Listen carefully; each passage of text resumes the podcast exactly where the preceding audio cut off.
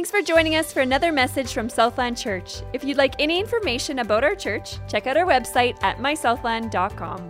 We've spent the last few weeks in the Old Testament, in fact, in the Old Testament book of Isaiah, looking at his word, uh, looking at uh, how uh, God inspired Isaiah to prophesy regarding the coming of Jesus and the titles that he would bear as he came.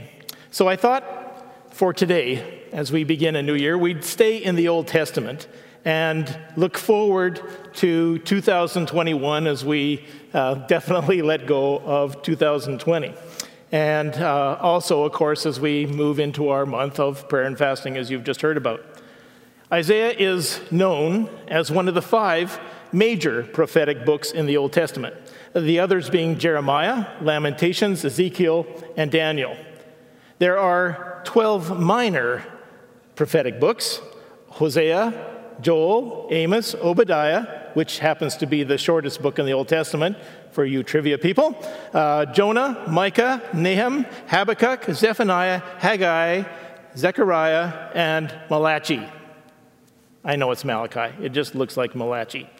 Three quick things. All but one of those 17 prophetic books are named after their inspired authors except for Lamentations. It's the one that isn't. And there's no definite proof of who wrote Lamentations, but because of biblical references within Lamentations and those outside of Lamentations, almost all scholars agree that Jeremiah was the author of that book. I've intentionally called them major and minor prophetic books Human beings being what we are, it's been an easy jump for all of us to shorten the reference to calling them major and minor prophets. Which leads, of course, to the second point we jump to. Perhaps I can best represent it to you by asking you a question right now. What do you hear? Where does your mind go when you hear me say there's major prophets and then there's minor prophets? I think if you're like most of us who've grown up in our society with those two words, major and minor, you've attached more importance, more respect, if you will, to those described as being major. After all, in sports, we have the minor leagues, and then there's also the major leagues, right? And all the attention goes to the major leagues. You haven't really made it in the minors. Your goal is to make it to the majors. If you have a major injury, we know immediately that it's something to be taken seriously. But if it's only a minor injury, well, don't be a crybaby, get back to work. Now, if you apply that to the major and minor prophets, to which do you attach more importance then? If you're going to read or study a book of the Bible, where don't you go? Well, not to the minors, right? But that would be a huge mistake because we know all scripture is God breathed and is useful for teaching, rebuking, correcting, and training in righteousness. I've actually had people talk to me and say, well, only Paul said that, not Jesus. Imagine all scripture, all scripture is God breathed. In other words, there's no hierarchy. They are all equally important, every word important, every single syllable drawn from God's mouth. Every word, his word. So, why the major and minor then?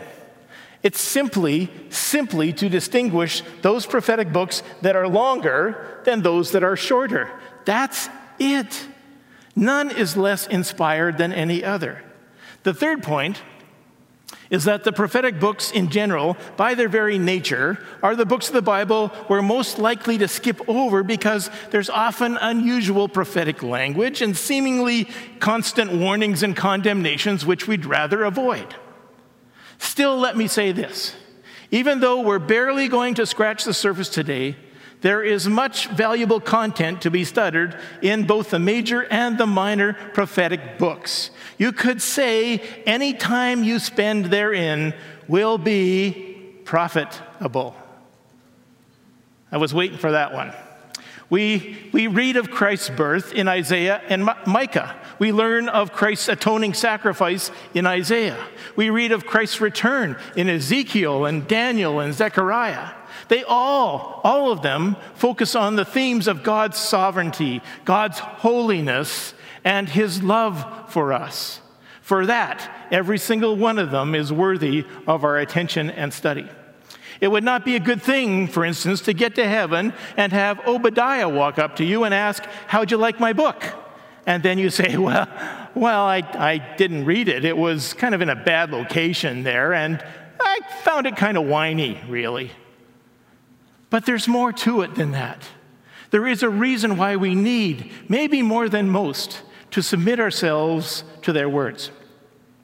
The prophets were men that God trotted out in times of history when normal went out the window.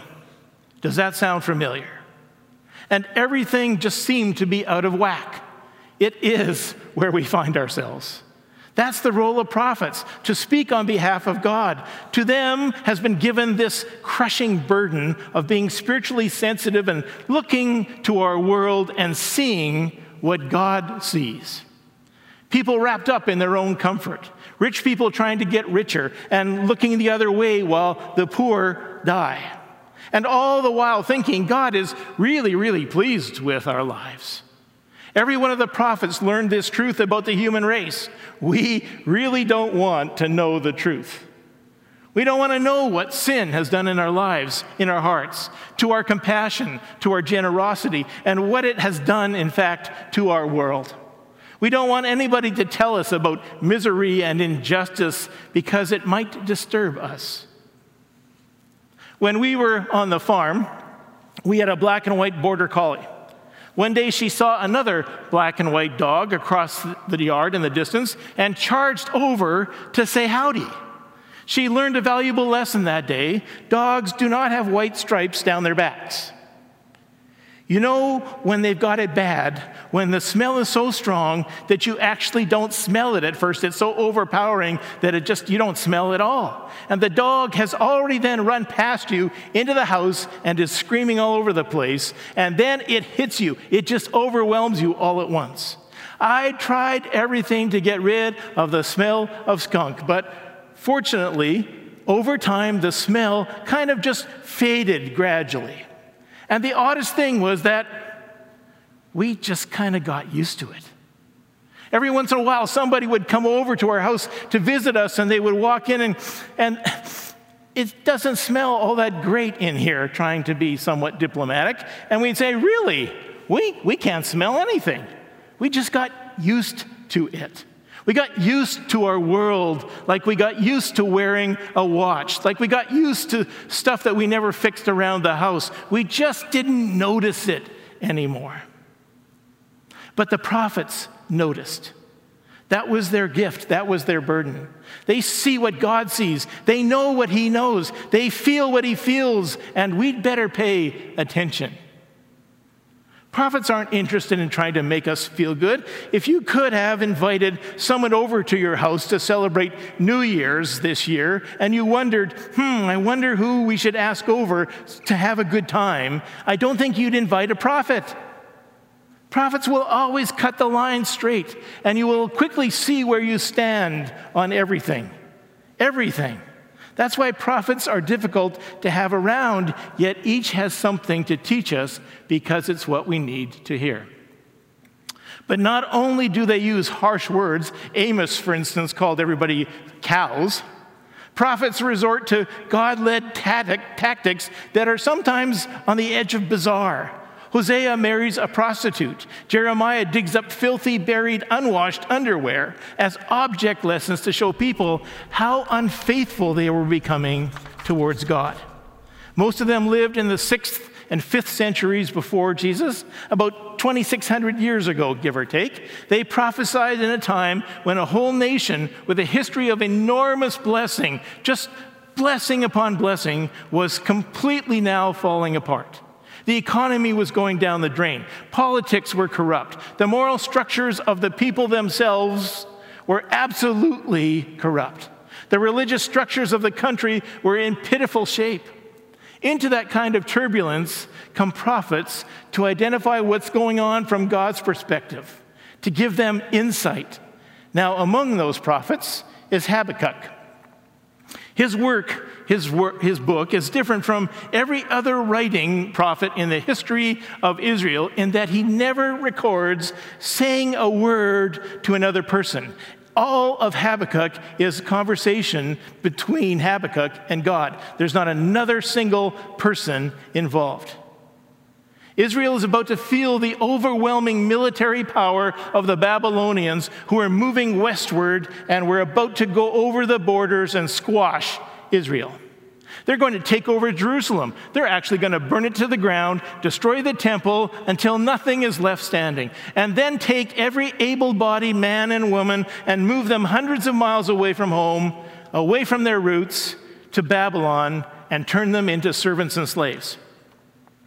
Habakkuk is looking right down the mouth of this event, and he's seeing where everything is going.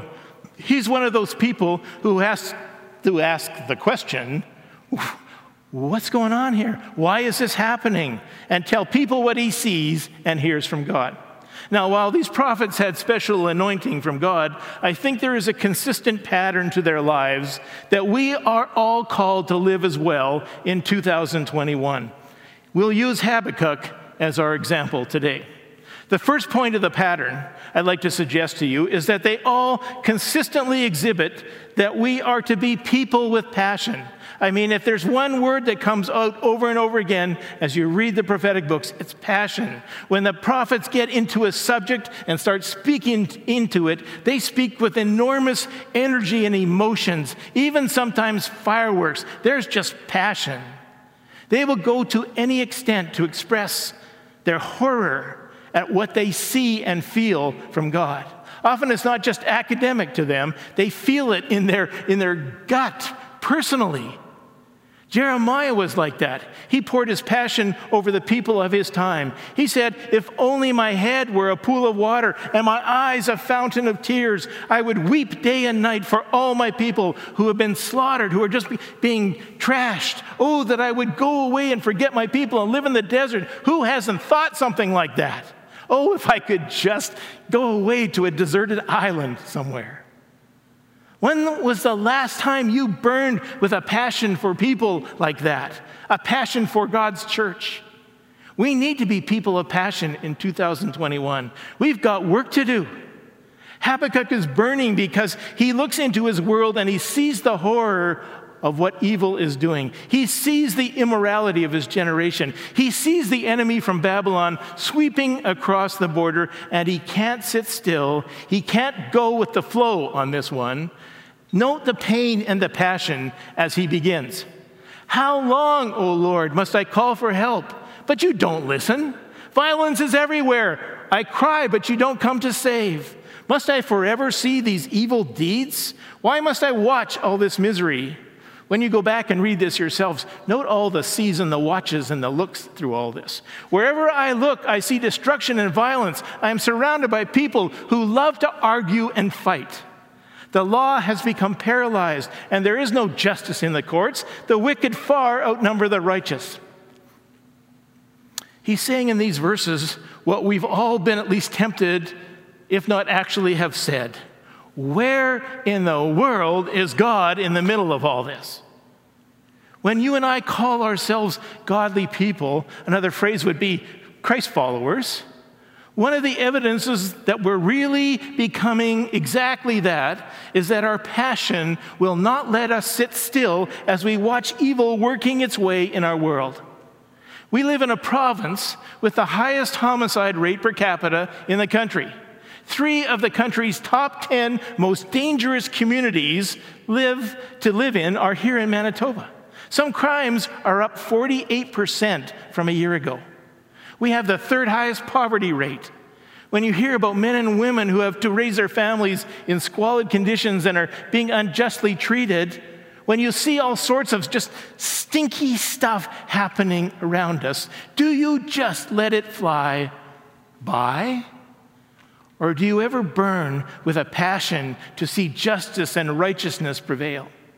Biblical people burn with a passion when evil appears to be having its way. Not only are we to be people of passion, we're to be people with perspective. We're going to camp here for a while. Most of us see the surface of things. We're a surface kind of culture that measures things in terms of what we see beauty, size, worth.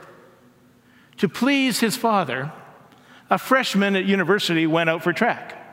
He had no athletic ability, though the father had been a 1500 meter man in his day. So he wanted to impress his dad.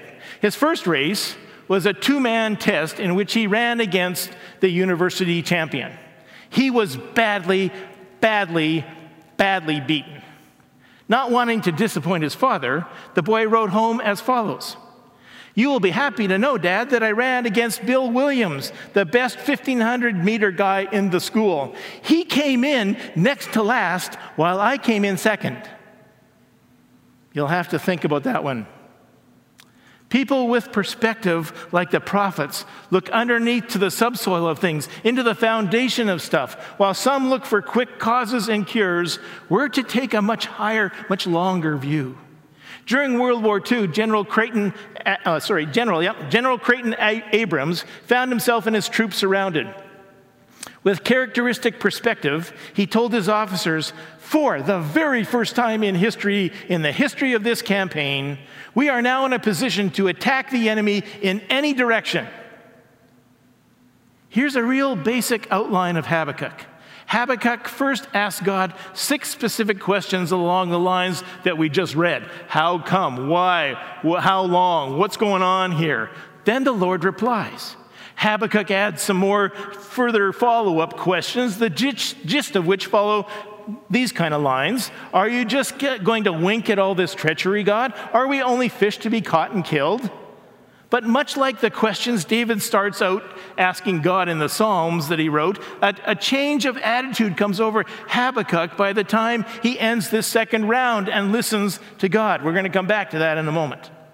I think it's important to note the answers, really, they're lessons that the Lord gives to Habakkuk here because they apply as much to us today as they did to Habakkuk back then.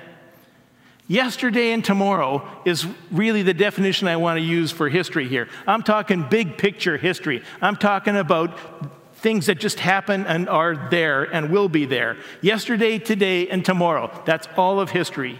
History is under God's control.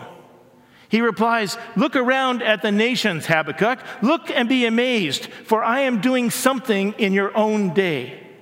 He's reminding Habby and all of us that he is over all. There's no power above him. There's no buck stops here down the way somewhere. He is the one who started the process of time and history. He's controlling it moment by moment, and he will end it at the appropriate time. It follows then that history is following God's plan, which is for the most part way above our understanding. Something he says you wouldn't believe even if someone told you about it, Habakkuk. He's telling Habby and us that things are not always what they appear to be on the surface. He's referring specifically to Habakkuk's complaints.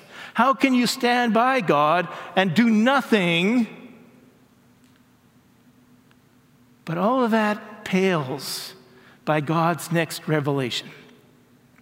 God says, Habby, I'm raising up the Babylonians, a cruel and violent people. They will march across the world and conquer. They will do whatever they like, sweeping captives ahead of them like sand. Can you imagine how Habakkuk felt hearing this? This is no accident. This is no tragedy that has slipped somehow through God's fingers. This is no accident, though it may appear as such. God says, This didn't catch me unawares. In fact, I'm behind it. I'm the one raising them up. There's a purpose, there's a plan. I've been warning my people again and again through the prophets that I will not allow the tools of the enemy, self satisfaction, self sufficiency, arrogance, and pride, to infest my people, my church, and bring it down. I will not stand for it. Okay, I want to take a brief time out here for a moment, if you can, for two reasons. One is, and I know this is going to get messy, if you're keeping notes, which I would encourage you to do, there is a kind of third lesson that God gives to Habakkuk here about history, but it doesn't come right at this moment. It comes later on. So if I can ask you to kind of hold a spot for number three here so that we can kind of walk through the chronology of the book and not mess things up. Make an arrow to come back to it at some point in time, but leave a gap, whatever you want to do. There is a number three coming. This ain't it. But first, let me ask you a couple of questions about the learning that we have now because it has direct relevance to both 2020 and 2021. I can't tell you how many times in the past year I fell. I mean, I just fell on the absolute truth that God is in control that God has the last word. Have we learned that lesson? Is it part of who we are? Do we firmly believe that God is in absolute control of all of history? That it's playing out exactly in the way that God planned?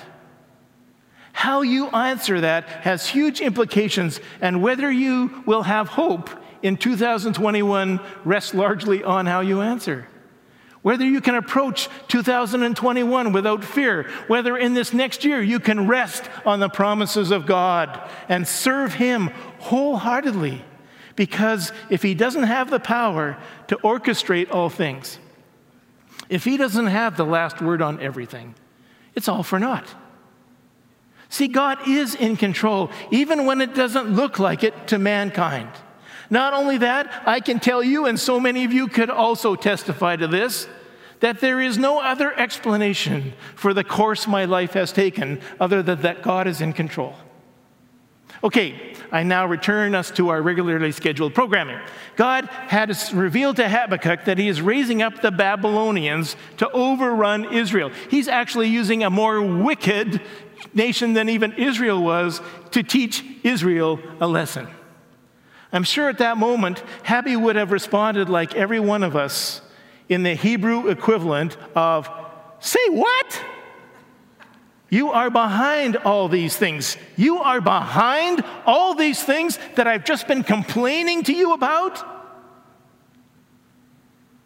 I think I need a perspective adjustment.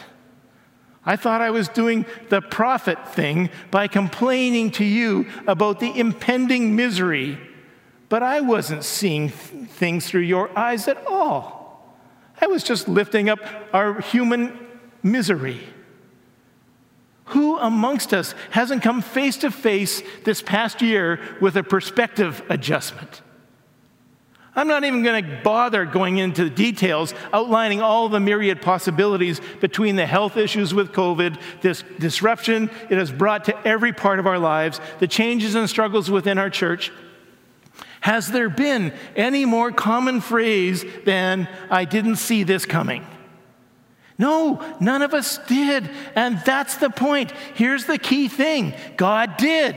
God did.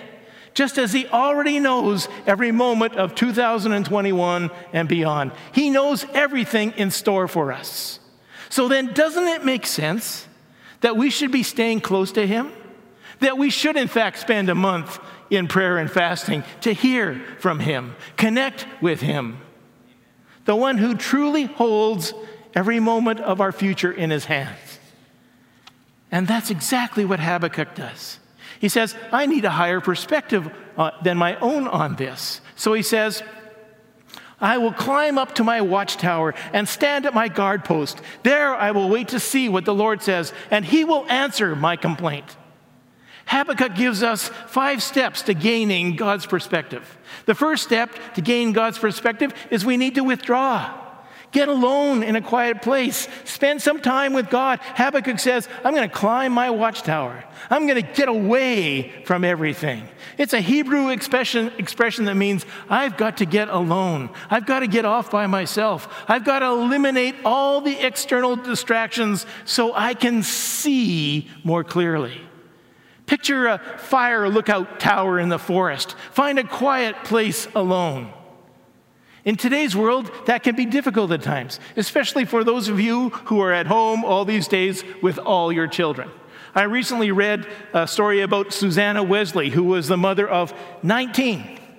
Yeah, 19 children. Two of her sons, Charles and John, shaped England in their day. Charles Wesley wrote over 6,000 songs and hymns. Christ the Lord is risen today, and can it be? John Wesley founded the Methodist denomination. with 19 kids. How did Susanna ever, how did she ever find a quiet place? Well, this was her solution. Every afternoon, she would sit in her living room and throw her apron up over her head. The children knew that when mother threw the apron over her head in the rocking chair, she was not to be disturbed. See, where there's a will, there's a way. You can find a quiet place. If that's all that was needed for us to gain God's perspective, though, we'd all just go and buy an apron. But that's not all of it. The first step is you need to withdraw and get off by yourself, get alone with God. Jesus often withdrew to lonely places and prayed. Notice the lonely places and prayed. Jesus led a very active life, yet, in spite of, of all of that, it says he often withdrew. He made it a habit. If Jesus needed it, do I need to say more?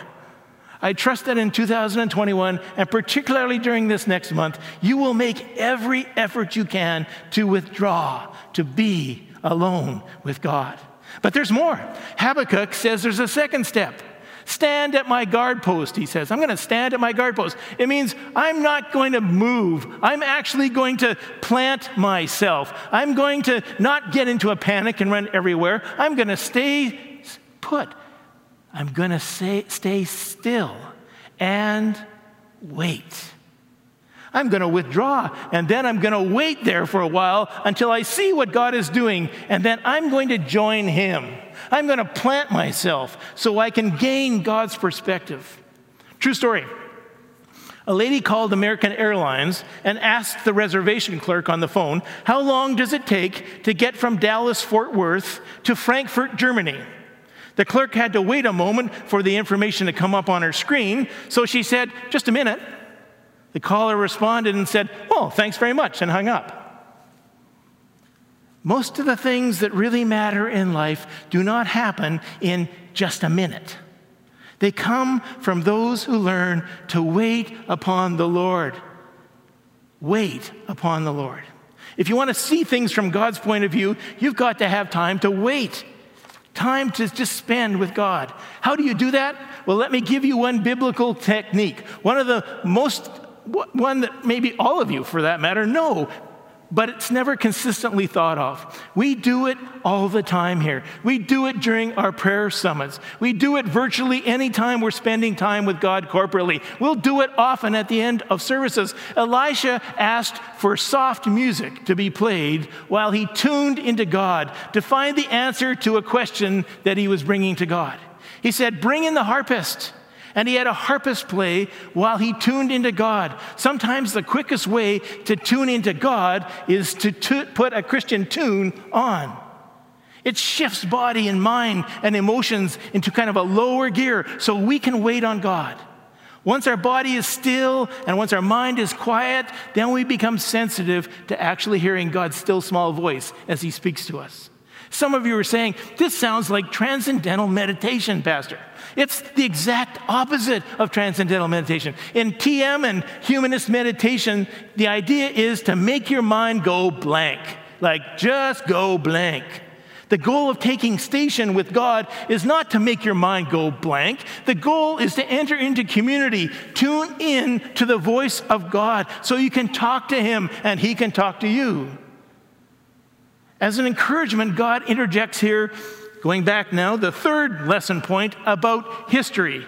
And in, he does it in the next verse. The vision is for a future time. It describes the end, and it will be fulfilled. If it seems slow in coming, wait patiently, for it will surely take place. It will not be delayed. Withdraw and wait because history follows God's timetable, not ours. It follows God's timetable and no one else's. Then perhaps the most pivotal step in gaining God's perspective comes up as he says, Watch. Let God give you a mental picture. Habakkuk says, I will wait to see what the Lord says to me. I will wait to see what the Lord says to me. He says, I will see what God says. It seems to me to make more sense to say, I will listen to what God says. You listen to what people say, right? You don't look at people and say, why, you know, and say, why did he say this? I'm going to see. Um, we don't do that. An important key to hearing God is to understand that God's voice is often visual in nature. God often speaks to us and evokes a mental picture. There are hundreds of examples, shepherd and sheep. There are hundreds of examples of this in Scripture where people were praying and God would give these people a mental picture, a vision. It's all through Scripture. It's one of the ways God contacts people. He gives you a picture, an image, a vision inside your head. I think that's the reason why Jesus several times says, Watch and pray. Not listen and pray, watch and pray. There's a visual element to our communication with God, and we need to explore that. Paul said, I pray that the eyes of your heart may be enlightened so that you may know the, the, the hope to which he has called you. He's not talking about physical eyes. He's talking about spiritual eyes, spiritual senses. When you were born physically, you got a set of physical senses hear, taste, touch, smell, so on. You need to be born spiritually to get a set of spiritual senses, spiritual eyes, spiritual ears. Have you ever been reading the Bible? You've read a verse a dozen times, but all of a sudden it just pops out to you? God just opened your spiritual eyes. Those of you who've attended Set Free will know that as a Rhema word from God to you. If you want to know more about that, please sign up. The next retreat is just at the end of the month, as Pastor Stefan was just saying. He'll love how I've worked that in there. Jesus said, Except a man be born again, he cannot see the kingdom of God. See the kingdom of God. There's an unseen part of reality that we can only see with our spiritual eyes, but it's just as real. None of us can see God here, but we know He is, and He's more real than the walls that surround us that we can physically see. The building you are in will eventually decay, but God won't. God is saying, I want you to learn to see from my perspective. Notice what comes next. Then the Lord replied, Write down the revelation and make it plain. Get the progression here? Chapter one, Habakkuk gives his questions to God. Chapter two, he waits, he watches. And the Lord says, Here's what I want you to do write this down. Write it down clearly and then spread it around. Write down what I reveal to you. This is called journaling. If you want an example of it, just turn to the Psalms. In almost every one, David starts with a question to God like, How come my enemies are prospering when I'm trying to live for you? And then he waits and he watches and he writes down God's answer. Journaling keeps you focused and lets you remember what you said to God and what God has said back to you. It's there to review so you don't have to learn a lesson over and over again. Can I encourage you? Consider journaling this year. I'll be the first to say that I'm glad 2020 is behind us, but don't forget it. Don't write it off. If you've been journaling, you have a gold mine of things that God has taught you, how He's changed your perspective on what is really of value, what we really need, what is most important to us. Start writing your prayers, your learnings with God, and I guarantee you, you will gain a new perspective, His perspective. All of these points, how God is in control of history, how we can gain God's perspective in 2021 by withdrawing, by waiting, by watching, by writing, lead us to only one place an outpouring of that perspective in worship. We thank God for speaking to us and giving us his higher perspective. This is what Habakkuk says in chapter 3. And actually, unlike most, perhaps you've looked and you've looked through the Psalms and there'll be a little like italic part that kind of just explains something. This is a psalm of David, or, you know, this happened when, or whatever. Well, right here, like in verse 1, verse 1, Habakkuk simply records, This is the prayer that I sang. This is the prayer that I sang back to God. This was my act of worship. Oh Lord, how I've heard your report. Now I've heard your report, and I worship you in awe for the fearful things you are going to do. Habakkuk says, Now that you've spoken to me, given me this revelation, I love you all the more, and I want to express my love to you. When we've asked a question and have received God's loving response and we've written it down, see things now from God's perspective, it's going to make each of us want to love the Lord more and draw us closer to Himself. And here's the thing see if you don't then find yourself completing the circle, withdrawing more, waiting more, watching more, writing more, and worshiping more all the more. And there's a third example that the prophets give us who we are to be. We are to be people with prospect. That's to be people with a future, people with a hope. Habakkuk looked at his world and said, Look, folks, the world is going to be ugly for a while. God has told me. The judgment of God is coming upon God's people because of bad choices and sin and evils. But in the midst of all this, there is a prospect, there is a hope, there is a future, there is a way to live in a way pleasing to God through all of this salted away all through these three chapters are wonderful little nuggets of hope and instruction for men and women like you and I who want to be faithful to our living God in dark times when things aren't normal, when things seem to be unraveling a little bit. Let me give you a few examples. You'll have to kind of study the book yourself to get them all. God speaks of the, of the arrogance of people. He says, Look at the proud. They trust in themselves and their lives are crooked. Now, notice this phrase, but the righteous will live by faith. Does that sound familiar? Yeah, we often attribute it to Paul. Paul, 600 plus years later, quotes it a number of times in his writings. He loves this phrase. You know who else did? Martin Luther. Martin Luther did. This is what he said, and this is a direct quote. Before those words, the righteous will live by faith. Before those words broke upon my mind, I hated God. Can you imagine? This is Martin Luther talking. I hated God and was angry with him. But when, by the Spirit of God, I understood those words, the just shall live by faith. Now, he says this twice. It goes over to the next slide here. It's not a repeat on my part, it's a repeat on the part of Martin Luther. He repeats it again The just shall live by faith. Then I felt born again like a new man. I entered through the open doors into the very paradise of God. And the great reformation of the church begins. The just shall live by faith. Another way of saying that is that a true Christ follower will, live in response to God's leading, will navigate through life, will make choices and judgments, develop and inform relationships according to their faith in God. I will live obedient to the expressions of the Word of God. I will respond to the impulses of the Holy Spirit in my life. I will live in submission to the Lordship of Christ. I will live by faith. Others may choose the road of arrogance. I choose the road of faith. I must do it intentionally. I can't fool around and be seduced by all that other stuff out there. I've got to make a break with the way people are living out there and stand against the tide of culture. Do you realize what this means? It means that people who truly follow God trust Him enough to be obedient, even when life doesn't make a bit of sense. When you feel like you've been betrayed, remember the righteous, the just will live by faith. That means that you trust God enough to be able to forgive others like He tells us to. When you watch as somebody gets ahead of you by doing wrong, remember the righteous, the just live by faith. That means you don't do the same thing they do in order to catch up, but you continue to do what is right, knowing by faith that God will reward your obedience. When you're being controlled by a habit that is over overpowering you. Remember, the righteous, the just live by faith. That means that you trust God enough to know He will give you the strength to exercise some self control and provide the resources to you to help you break it.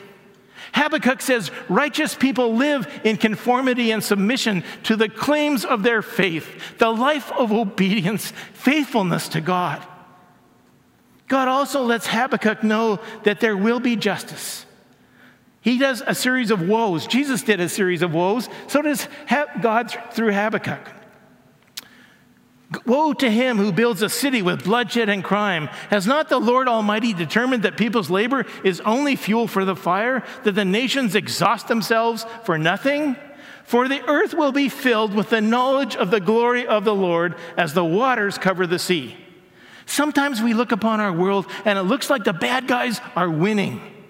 Through Habakkuk, God tells us, Yes, I know for the moment it looks like that, but things aren't always what they seem. The Babylonians are swarming the countryside, and the people have lost all of their moral and spiritual resistance. But I want to tell you, folks, there is coming a day when the whole earth which looks bad today, which looks like it's spiraling out of control today, the whole earth will be filled with the glory of the Lord. You've got to live, you've got to live 2021 with that prospect, with that anticipation, with that hope.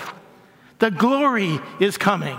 And when it comes, it's going to be like a tsunami that will cover the whole earth.